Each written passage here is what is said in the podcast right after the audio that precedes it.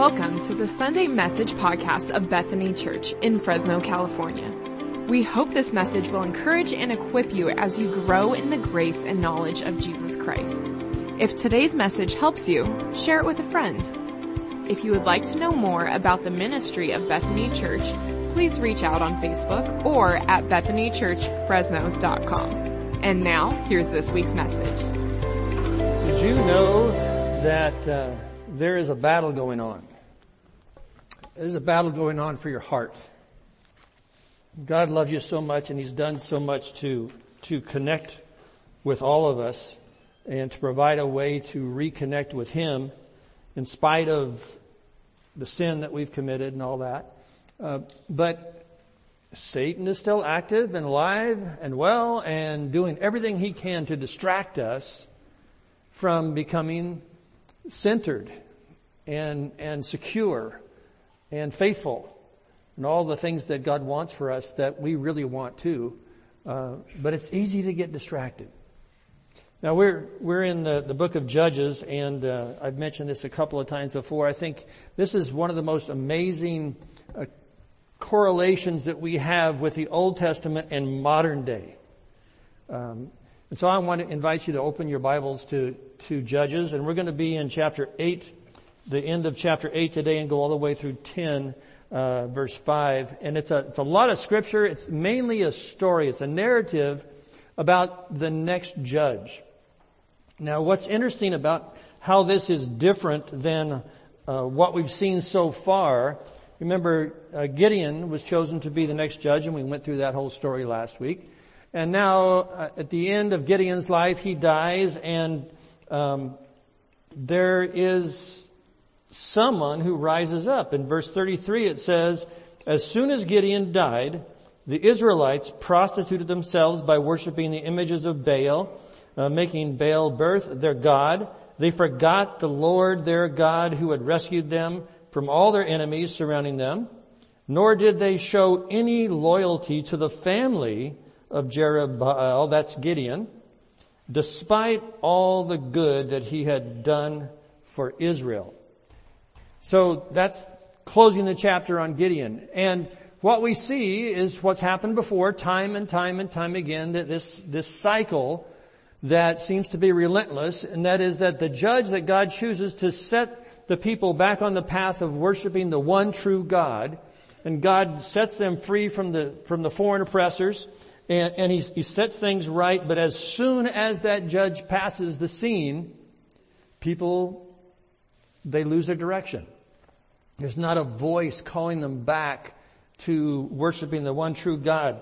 So something very interesting happens this time, which hasn't happened yet. Um, every other leader that has been chosen to be the judge of Israel um, was chosen by God, selected by God, raised out, and God calls that person. This doesn't happen this time. Instead, Abimelech who was the son of the concubine from Shechem, the foreign country, he steps up. Now remember, Gideon had 70 sons. He was busy, okay? Uh, 70 sons, and the last one here, Abimelech, uh, he is kind of feeling on the outside because he's really kind of, kind of, uh, half Israel, half home base Shechem kind of a thing here. And so uh, he, it says, he actually grasps this opportunity and he wants to rule Israel like a king. Now remember, Gideon was asked to be the king of Israel and he said, no, no, no, no, no, no, I, I don't want to be your king. I'm just, I'm just a, a judge appointed by God. But what happened? Remember he asked a tribute from everybody. He received all this gold and he made this gold ephod. He put it in his hometown and redirected uh, the, the whole nation of Israel from the, the authentic place of worship to his own place of worship, right? So he acted like a king and then he got a bunch of wives just like kings did, making, making concessions with all the other surrounding territories and, and he then finally does it with a foreign country and has Abimelech as his son. And he now has this son who recognizes that, that his home country has a king. And old dad Gideon was acting like a king. Well, he wants to be a real king. So that's the backdrop. That's the backdrop. Now let's go to chapter 9 verse 1. It says this, one day Gideon's son Abimelech went to Shechem to visit his uncles. This is the other side of the family, right? The foreign side of the family. His mother and his brothers, it says, and he said to them, to the rest, rest of his, his mother's family, ask the leading citizens of Shechem whether they want to be ruled by all 70 of Gideon's sons or by one man. And remember, I'm your flesh and blood. Just kind of putting it out there. All right? Putting it out there. So verse 3 says, So Abimelech's uncles gave his message to all the citizens of Shechem on his behalf. And after listening to this proposal, the people of Shechem decided in favor of Abimelech because he was their relative. They gave him 70 silver coins from the temple of Baal Berith. So here, here, now, see what's happening? So he goes to the foreigners, not the Israelite camp, goes to the foreigners and he says, I want to be your king. You don't want, you don't want the Israelites to rule over you. You, you want your own people here. I'm on your side. And see, the next thing that happens is they support his campaign with money that was given to a false God. Right? And so th- this is, this is the beginning of the apostasy that we see happening. And so then now, this is just terrible. They gave him these, these 70 uh, s- silver coins, right? And then he uses them to hire some reckless troublemakers who agreed to follow him. You see what's happening here? He just hired a bunch of thugs to be his hitmen, right? And then he says this, he says he went to his father's home at Ophrah and there on one stone they killed all of his half brothers. All 70 of them. The sons of Gideon. But the youngest brother Jotham escaped and he hid. And then all the leading citizens of Shechem and Beth Millo called a meeting under the oak beside the pillar of Shechem and made Abimelech their king. What an atrocity. This is just amazing that, Abimelech has the courage to go home and kill all of his brothers. Wow, what a scene that must have been. Right? You know, the, the question here as we read this story is what, what are people willing to do in order to get what they want? It's a good question to ask ourselves. Are, are, we, are we willing to do anything to get what we want?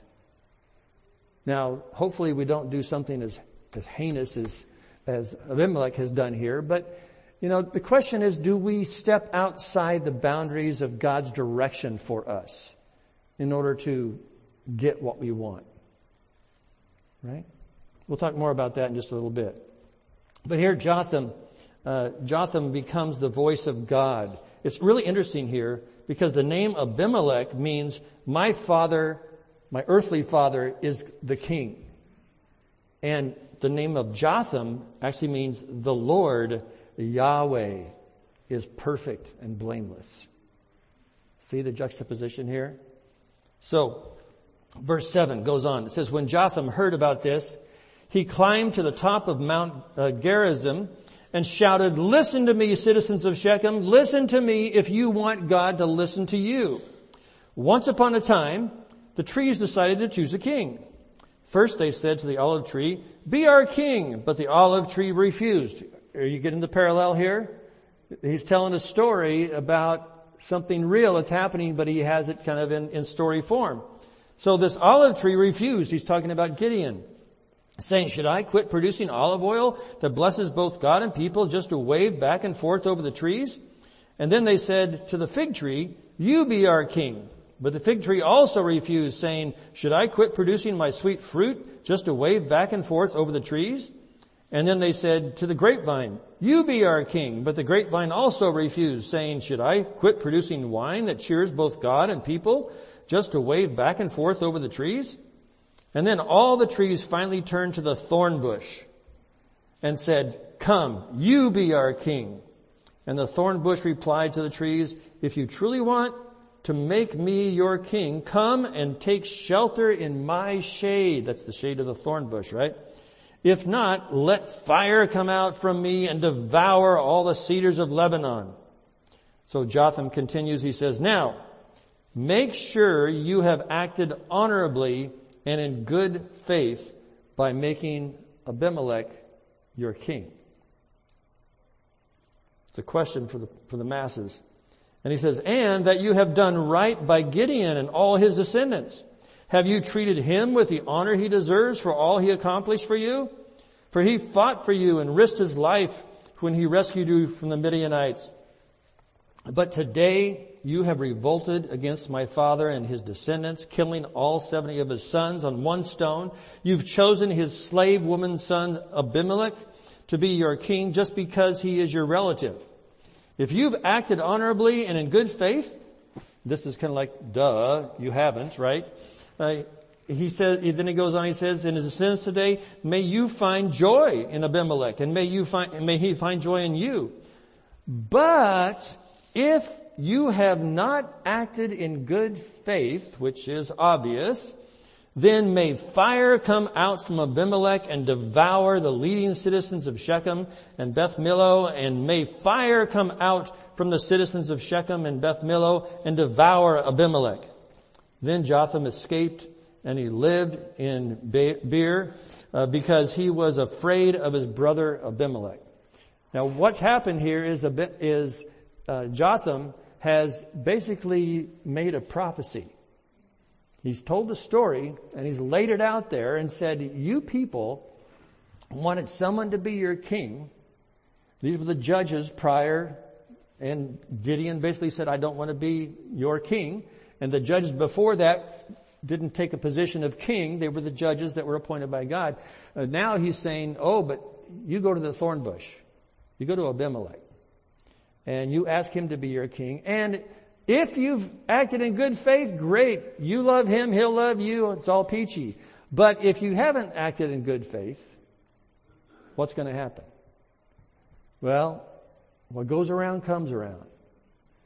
And there is a, there's this natural cause and effect of, of, you don't do things God's way, there's going to be a result. And it, it may not be pretty. They use this term here, bad faith and good faith, right? Bad faith is simply uh, put, it's believing in something that isn't good, right? You're putting, faith is, is only good if the object of your faith is good. So when we put our faith in somebody like Abimelech, right? He's a bad guy. So that's bad faith. If we put our faith in anything but the object of our faith be, being the good thing, in this sense for us, it's Jesus, right? If we don't put our faith in Jesus and we put our faith in something else like position, power, intelligence, money, whatever it might be, put our faith in another person because we think they will get done what we want them to do. I mean, you, mind probably drifts to politics, right? We want that person to, to fulfill our agenda. And yet that person may be an evil person. And we compromise and we select someone that isn't a good person, but he can get done what we want. You'll have to play that out in your mind, right? But the bottom line here is who do you trust? Do we trust God or we trust the things that men put their faith in, including other people, right? Who may not have God's interest in mind. So good faith is actually believing in what God wants for you. Here is a situation in scripture where Abimelech says, I'm the guy. I can lead you better than you can ever imagine. I'll be your king. Right? And yet God didn't appoint him. God didn't choose him. We'll see what happens later. But go back to the story, verse 22. It says, after Abimelech had ruled over Israel for three years, God sent a spirit that stirred up trouble between Abimelech and the leading citizens of Shechem. And they revolted. God was punishing Abimelech for murdering Gideon's 70 sons and the citizens of Shechem for supporting him in this treachery of murdering his brothers. You see, God seems sometimes silent. Here we have a scenario where there's three years that go on. And seems like everything's fine. He rules over Israel, and yet God was stirring things up. Sometimes when we don't think God is at work, He is. He is. And sometimes it's in that silence. And sometimes it's in the suffering. When we cry out to God for relief and it doesn't seem to be coming, and yet God is working behind the scenes. And things have to be made just right for the, the things that God wants to happen to happen. And sometimes that's in our own hearts. Sometimes we have to get so low that we realize, oh, I'm putting my faith in the wrong thing. And He has to redirect us. And so now we're at that point where God does this for a whole nation. Verse 25 says, the citizens of Shechem set out an ambush for Abimelech on the hilltops and robbed everyone who passed that way. But someone warned Abimelech about their plot. And one day, Gaal, son of Ebed, moved to Shechem with his brothers and gained the confidence of the leading citizens of Shechem. So during the annual harvest festival at Shechem, held in the temple of the local god, the wine flows freely and everyone began cursing Abimelech. It's interesting how wine has this way of kind of loosening the tongue, you know? And so these guys, they basically start to get drunk and then they start pouring out what they're really thinking of Abimelech. Alright? And so it all of a sudden becomes public that Abimelech is not the favorite guy any, anymore, alright? If he ever was. And so, and so then it says that who, who was Abimelech? Gaal shouted. Now I wonder if this is where, you know, that, that phrase comes, you got a lot of gall. I don't know. Anyway, okay. You, you know, you do something that nobody else would ever think of doing. It's like, well, maybe this is it. I don't know. Okay. Moving on. He is not the true son of Shechem, so why should we be his servant? He is merely the son of Gideon and Zebul is merely his deputy. Serve the true sons of Hamor and founder of Shechem. Why should we serve Abimelech? If I were in charge, okay, here we go. If I were in charge, I would get rid of Abimelech. See what's happening here? I mean, you, you, you, choose this guy and he's the greatest thing since sliced bread. We're all in favor. Yes! Okay? And then all of a sudden, three years later, you're going like, yeah, you put me in charge and everything will be fine. Right? It's amazing how fast we shift loyalty when we think someone is not going the direction that we want them to go. And we change horses right in the middle of the stream and suddenly we're behind this guy or that girl or whoever. Right? And so now, Gaal has a lot of gall and he puts himself forward and he would say, and this, uh, this is great, okay, verse 29. If I were in charge here, I would get rid of Abimelech. I would say to him, get some soldiers and come out and fight. But when Zebul, the leader of the city, heard what Gaal was saying, he was furious. So everybody's getting mad here. He sends messengers to Abimelech in Armah and telling him, Gaal, son of Ebed, and his brothers have come to live in Shechem, and now they're inciting the city to rebel against you. Come by night with an army and hide out in the fields, and in the morning as soon as it's daylight, attack the city. And when Gaal and those who are with him come out against you, you can do with them as you wish. So Abimelech and all his men went by night and split into four groups, stationing themselves around Shechem. And Gaal standing in the city gates where Abim, uh, when Abimelech and his army came out of hiding. And when Gaal saw them, he said to Zebul, look, there are people coming down from the hilltops. And Zebul replies to him, it's just the shadows on the hills that look like people. Uh, but again, Gaal said, no, people are coming down from those hills. And another group is coming down from the road past the diviner's oak. And so then Zebul turns on him and says, now where is that big mouth of yours? You see what just happened? So, so Gaal says, ah, Abimelech, he's nothing. I'll, I'll fight him. Get, get out of here, you know. And so then some guy who's on Abimelech's team goes, tells Abimelech, Abimelech pulls his guys together and they're going to have an ambush. And so then the, I mean, it's a big, huge fracas, okay? I love that word fracas. Okay, anyway. So now everything is coming apart at the seams, right? This is just an amazing story. Then Zebul turns and says, where's your big mouth now? And, and then wasn't it you that said, who's Abimelech and, and why should we be his servants? The men you mocked are right outside the city. So go out and fight them. So Gaal led the leading citizens of Shechem into battle against Abimelech. So here we go. But Abimelech chased him and many of Shechem's men were wounded and fell along the road as they retreated uh, to the city gate. So then Abimelech returns to Armah, and Zebul drove Gaal and his brothers out of Shechem. And then the next day, the people of Shechem went out into the fields to battle.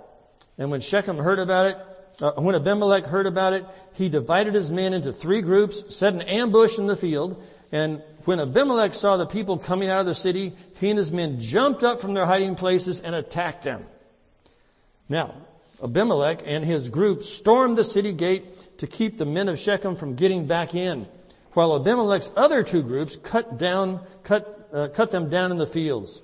And the battle went on all day before Abimelech finally captured the city.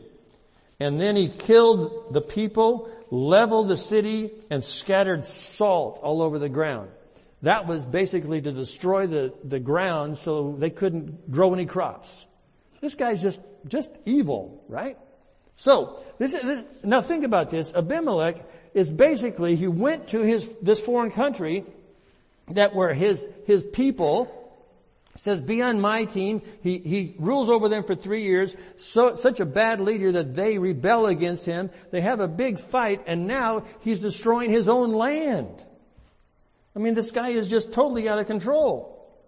Now, verse 46 says, when the leading citizens who lived in the Tower of Shechem heard what had happened, they ran and they hid in the temple of, Baal Berith, and someone reported to Abimelech that the citizens had gathered there. So he led his forces to Mount Zalmon and he took an axe and he chopped some branches from a tree. He puts them on his shoulder and he says, quick, do what I've done. So each of them cut down some branches following Abimelech's example. Then they piled the branches against the walls of the temple and set them on fire. So all the people who lived in the tower of Shechem died, about a thousand men and women. And then it says that Abimelech attacked the town of Thebez and captured it, but there was a strong tower inside the town and all the men and the women went there. Uh, the entire population fled to it, it said. They barricaded themselves in, they climbed up to the roof tower, and then Abimelech follows them to attack the tower. But as he prepared to set fire to the entrance, a woman, get this, a woman on the roof dropped a millstone that landed on Abimelech's head and crushed his skull. But it, it, it didn't kill him. Didn't kill him yet, right? Okay? So then, I love this. So then he quickly says to his young armor bearer, draw your sword and kill me, because I don't want it to be said that a woman killed Abimelech. Wow. What a story. This is just crazy. So the young man ran him through with his sword and he died. I like, I always like that. They just kind of got to tell you, and he died. You know, he just had a millstone dropped on his head and a sword run through his stomach, and he died. Okay, we know that. All right, we know it. So when Abimelech's men saw that he was dead, they disbanded and returned to their homes. In this way, God punished Abimelech for the evil he had done against his father by murdering his 70 brothers. And God also punished the men of Shechem for all of their evil. So the curse of Jotham's son of Gideon was fulfilled. Wow. Wow. I mean, you just gotta say, wow. What a story. And, you, wonder of all the evil in the world, and sometimes I sit back and I think, um, is, is God thinking on this right now? Is he doing anything? Is he active? Well, it seems to indicate here that God not only knew what was going on, but he, he let things play out in such a way that the evil that was perpetrated kind of had its own life. And we see what happens when men try to grasp control. When they try to, to raise themselves up to be the leader. To be so powerful. You know, this, this has some implications for us as a church. Because we're in a position right now where we are looking for the next leader of Bethany Church. And we can be so tempted, so tempted to be looking for that bright shining star. Somebody who, uh, uh, from the worldly perspective, has it all together. They got the right education. They got the, they're the right age. They, are good looking, you know, they, they've got the funny stories they tell, whatever they, you know, whatever you have in your mind as to who the perfect leader is going to be. You might be tempted to drift that direction. And we, as a, as a, as a group of people that, that you've selected to be the leaders who kind of look for that next leader, I want you to know that, that they take it seriously. And they're being very prayerful and methodical about one thing. About making sure that this person is the one that God is calling to be our leader. And the one that has a heart for, for God. They might, might not be the best, most eloquent speaker. They might not be tall and handsome. They, they may not have the level of education that, that we think is, has to be had. But one thing that they want of all things is to look into the scripture and to see the kind of leader that God wants to lead his people. Right? That's the most important thing. That we are sure, all of us sure, that God is putting it on someone's heart to love God's people, specifically you. And we need to make that our prayer. That we don't get sidetracked by, by, by worldly things that look shiny and, and, and look fun or whatever.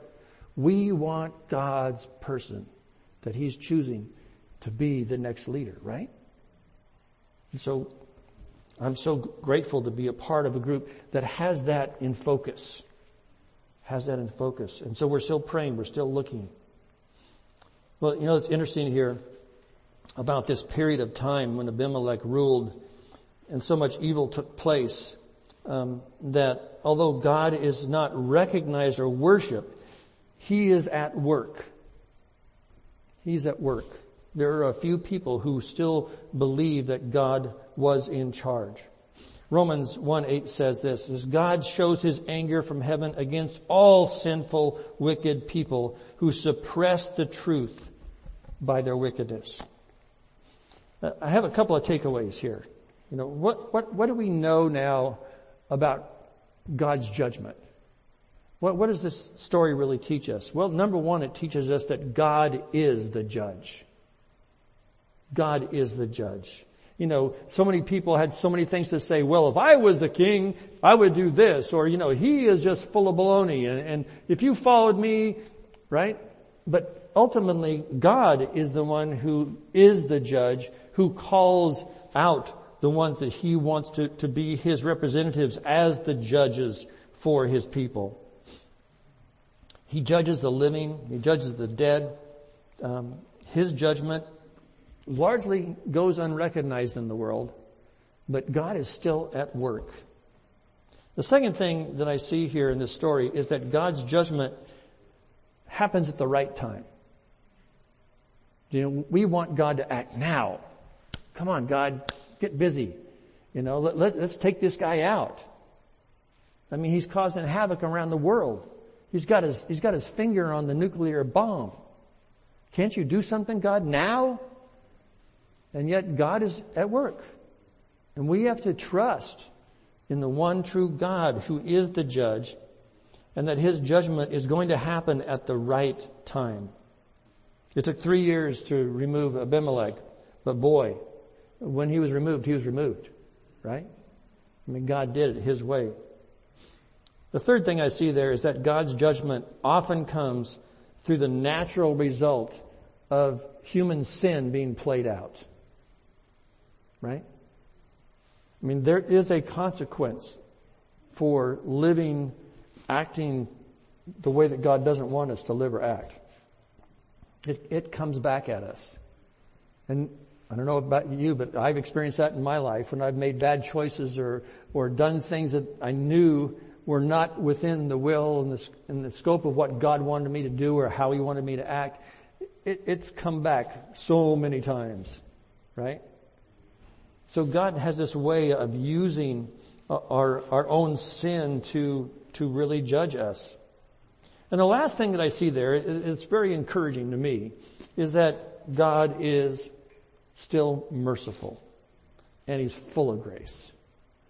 Because we see right now in the scripture, if you go to verse, uh, chapter 10, verse 1, what happens?